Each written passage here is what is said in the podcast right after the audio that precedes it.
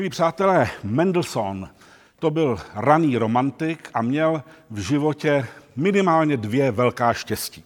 Za prvé byl geniální. Dokonce se o něm říká, že byl ještě větší eh, zázračné dítě než Mozart, protože už od, dejme tomu, 6-5 let psal vrcholné mistrovské skladby. No a to druhé štěstí, že měl tatínka, bohatého bankéře, a ten mu platil orchestr, aby se to na něm e, naučil. Kromě toho ho často vysílal do světa, do Skotska, do Itálie. No a ta skladba, kterou budeme poslouchat, je právě hm, inspirovaná Itálií.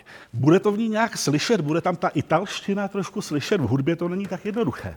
Možná, že ano, takový první motiv, který provází celé to dílo, zní takhle.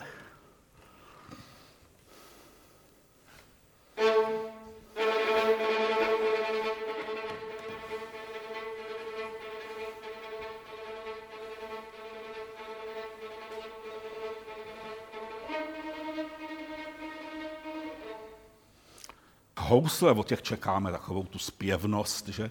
A tohle to zní jako hudba, která by ani nebyla napsána pro housle. No, nevím, jestli vám to také tak připadá, ale mě to trošku připomíná kytaru, ale ještě možná spíš mandolínu.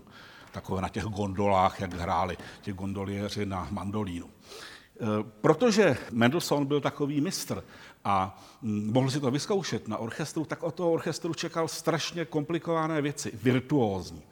A co to znamená? Jako, co je těžké? Co je virtuózní pro orchestr? No jedna z těch věcí je umění souhry. Aby to, co je, co má být spolu, co je v notách napsáno spolu, aby také spolu znělo. A teď je takovéhle místo. Ten rytmus jste už slyšeli a do toho se musí strefit flétničky, hoboje, klarinety, které sedí tamhle vzadu. thank you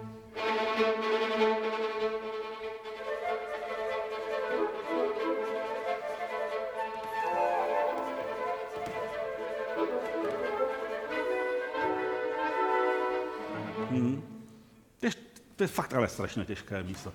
Jak se to dělá, když oni sedí, no kolik je to, 12 metrů od těch, od těch houslí? Jak se to cvičí, taková věc? To, je všeobecně ten problém, že vlastně technik musí hrát ještě před tím gestem nebo před orchestrem, aby ten zvuk mohl prorazit. Aby stihl ten... No a vaše gesto musí být nějaké třeba jako pozornější nebo názornější? Precizní. Aha, tak zkusme ještě umění souhry eh, na, na podruhé, to vyjde už.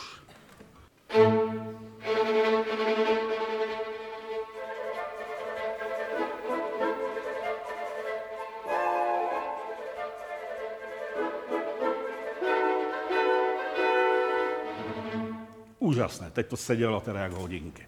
No a to není jediná věc. Virtuozita, to je rychlost.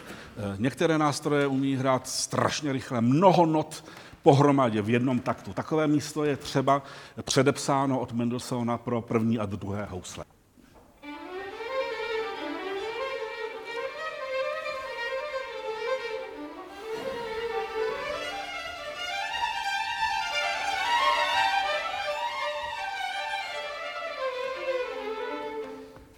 Takové místo někdy můžeme slyšet i v houslovém koncertu, ale tady se musí shodnout tolik hráčů na jednou. Od houslí jsme zvyklí slyšet hodně not na jednou. Když se podíváte do partitury, tak nejvíc not tam mají vždycky první housle. No jo, ale Mendelssohn tento rychlý pohyb chce také po hlubokých smyčcích.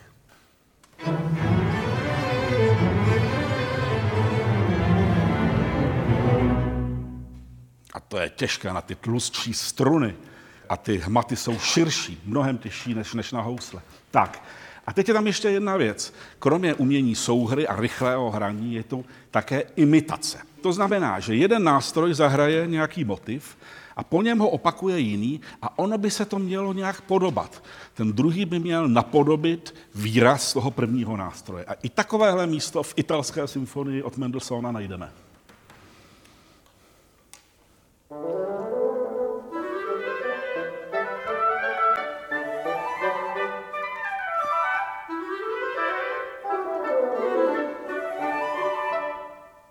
Tak, teď si poslechneme celou tu větu, kde je spousta not, spousta virtuozity, ale spousta báječných nápadů a krásné hudby.